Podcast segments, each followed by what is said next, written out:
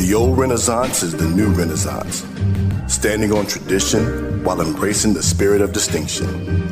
This is the Harlem Brewing Company. Uniquely crafted beer brewed to deliver a taste, a sound, and a feeling that can only be described in one way Harlem style. So come and take a trip on the A train with our Harlem Sugar Hill Golden Ale and our Harlem Renaissance Wit Beer, the neighborhood original. Sponsored by Harlem Beer Distributing North Carolina. For more information, log on to their website at harlembeernc.com. was already made. It's just another manic Monday. Wish it was Sunday. You've got it locked to the HBCU Football Daily Podcast for today, Monday, October 10th. I'm Donal Ware. We've already completed six weeks in HBCU football. We're midway through the season. So we're going to talk, not today, but we're going to talk this week a lot about the midway point of the HBCU football season. It's Manic Monday on the program, so you know how we do things here. We're going to take a look at the week six scoreboard. It was Jackson State over Alabama State in Montgomery, Alabama, 26 to 12. Jackson State quarterback Shedeur Sanders, three more touchdowns in the ball game. And you look at this game, we're going to have a lot more from this game on Takeaway Tuesday. Uh, Eddie Robinson Jr., the head football coach at Alabama State, had a lot of a, really a lot to say after uh, this game. I want to look more into it and make sure I have all of the information before I speak on it, but uh, definitely going to talk about it on Takeaway Tuesday. In one of the HBCU national games of the week, Florida A&M defeated South Carolina State 20 to 14. Again, this is an old MEAC rivalry, and I- I'll tell you, uh, you know, I I, I did pick.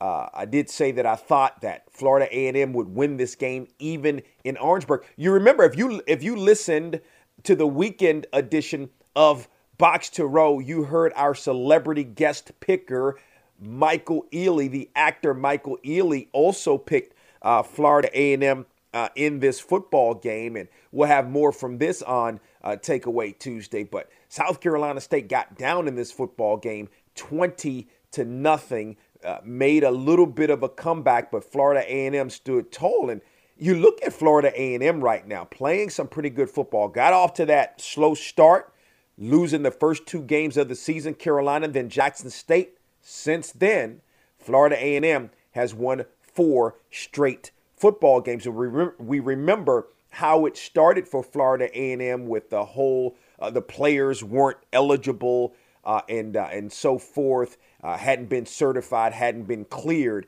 but uh, Willie Simmons and his staff and that that that rat those rattlers have things uh, back on track. Tennessee State getting its first victory of the season, 41 to 17 over Bethune Cookman. So Bethune Cookman had a nice win going back a couple of weeks ago, uh, but uh, it, not so much these last couple of weeks for the Wildcats.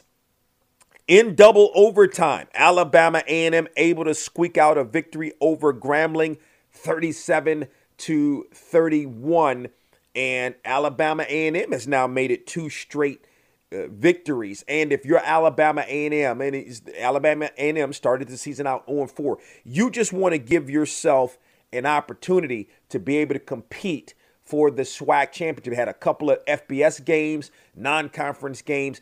Did have the one conference loss, but now two and one, still in position to win the Eastern Division. Lot of season left to play, no doubt, but that's all you want to be at this point. You still want to be in position, and Alabama A&M is. Meanwhile, Grambling is not. Alcorn State, after an off week, comes back, and not comes back, but comes back to play this week. Defeats Mississippi Valley State 30 to 7. Valley has yet to win a football game this year. Meanwhile, you look at Alcorn State. Alcorn State started out kind of slow, continues to roll as Fred McNair has his guys playing some really good football in a statement game, in a game in which the head coach of one team was the head coach of the team the team that he was playing. His team was playing the previous year. So in other words uh, to put it a little bit more simply right?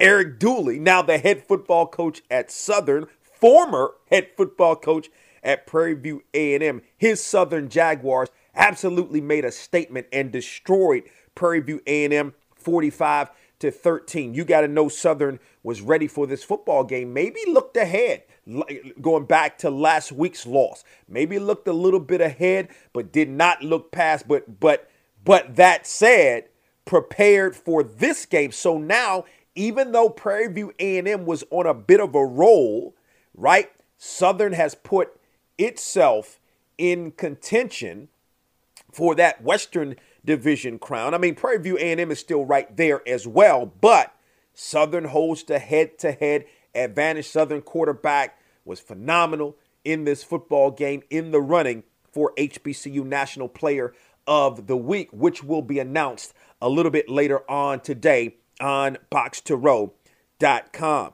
Texas Southern made it two wins on the season, getting past Arkansas Pine Bluff 24 to 17. Boy, Arkansas Pine Bluff is struggling. A couple of wins this season over uh, not really non. Uh, I mean, and, and, and going back, okay, Arkansas Pine Bluff started the season 2 0. To me, even though you didn't play the stiffest of competition, to me, it was one of those things where, okay, that's fine, but I think it was a confidence builder, maybe some momentum. A win is a win a lot of times. It's hard to win uh, in football and college football in particular. But, but I mean, Arkansas Pine Bluff has lost four straight games. And remember, the Golden Lions are just two seasons removed from playing in the SWAC championship game, going back to the spring of 2021. It looked promising from that point on, but it just hasn't gone well for Arkansas Pine Bluff since appearing in that SWAC championship game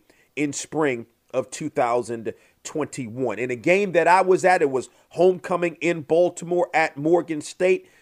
Uh, you look at Norfolk State looking for its first victory of the season. More importantly, this was a MEAC game, uh, first MEAC game for any of the team, any any MEAC play uh, this season.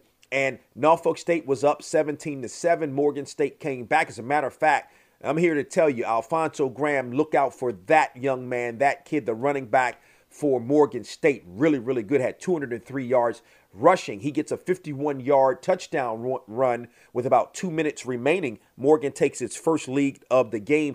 Uh, it, uh, the score at that time was 21 to 17. So now, if you're Morgan, uh, a touchdown has to beat you. And Norfolk State moved right down the field, six or seven plays, ultimately got the touchdown with like six seconds remaining with the backup quarterback and able to eke that game out. It's a big win for Norfolk. Not only its first of the season, but now in MEAC play, you're 1 and 0, right? And looking for that. It doesn't matter that that Norfolk State started the season necessarily. Doesn't mean uh, doesn't mean anything that Norfolk started the season 0 and 5. Hampton, two straight losses coming off the bye, this time falling to Maine 31 to 24 in CAA play. It was Fort Valley State defeating Central State 32 to 17. Fort Valley State rebounds from its loss last week against uh, against Benedict. Johnson C. Smith defeated Shaw 22 to 18. Boy, if you're Shaw, you've got to be disappointed at this point uh, because you were looking to win that Southern Division. Now with two losses, I think it. I mean, you know, Fayetteville State. I mean, you, Shaw and Fayetteville State still have the head-to-head matchup, but I just don't see where Fayetteville State's going to lose another game. Fayetteville State at this point would now have to lose uh, two games to to to, and Shaw would have to beat Fayetteville State, so there's still a chance there. But if you're Shaw, I mean, I get it. Johnson C. Smith's won a couple of games here, but if you're Shaw, I mean, now it puts Johnson C. Smith in somewhat of contention. Uh, still needing Fayetteville State to lose, and I, I, believe John C. Smith and Fayetteville State haven't played yet, so that would be a head-to-head uh, matchup. I believe. I, I I don't have that in front of me. If, but if that's the case, then Johnson C. Smith has put itself in position. But Shaw ha- was one of the favorites. Um, and I mean, you know, yeah, you have the uh, former assistant at Shaw now, the head coach at Johnson C. Smith. But if you're Shaw, boy, you got. I mean, you know, you that's a game that you definitely have to win.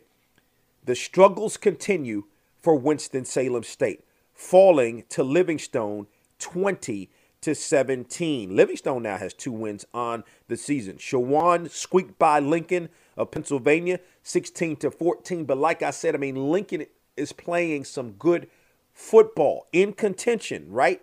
Playing close football games, and you got to really like that for Lincoln. West Virginia State still keeping itself alive in the Mountain East Conference, defeated West Virginia Wesleyan 46 to 21. Virginia Union blowing past Elizabeth City State 49 to nothing. The Panthers on a roll. And uh, don't forget, on tomorrow, the HBCU Division II co- uh, coaches poll, uh, powered by Box to Row, comes out on tomorrow, and we'll see if Virginia Union uh, is in the media, the HBCU media poll, which will come out a little bit later on today.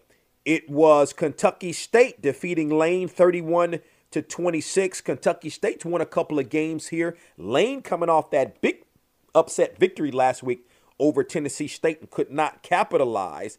Uh, Lane, but fortunately for Lane, only its first loss of the season in SIAC play.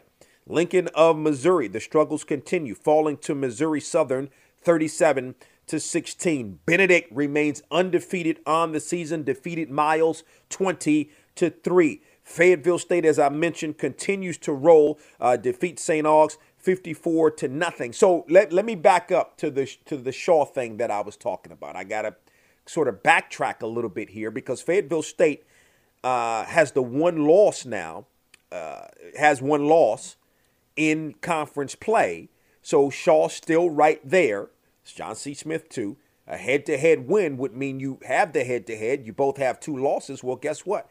Uh, the head-to-head would make the difference in the Southern Division. So it's not as bleak for Shaw, but man, it, it- you know, if you're Shaw, and, and, and, and again, Johnson C. Smith still right there as well. Savannah State defeats Virginia University of Lynchburg 28 to 14. Okay, in the game, I believe I got I have to go back and listen to the tape, but in the game, I believe I got wrong. The other HBCU national game of the week, Bowie State rolled past Virginia State 41 to 14, crushed Virginia State.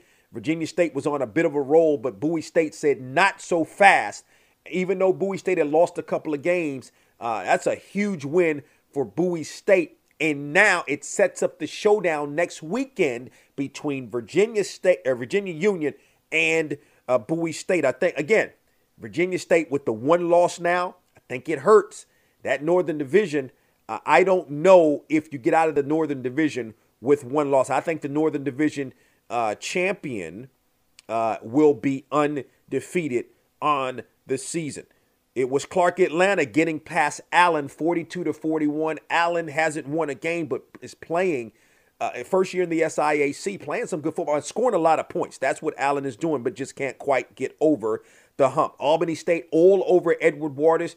55 to 7 and guess what edward waters on saturday has to travel to greensboro to take on north carolina a&t in that big morehouse tuskegee classic in birmingham. It was tuskegee over morehouse 31 to 14 tuskegee continues to roll remains undefeated in siac play. Florida a&m warner canceled due to hurricane ian from last week.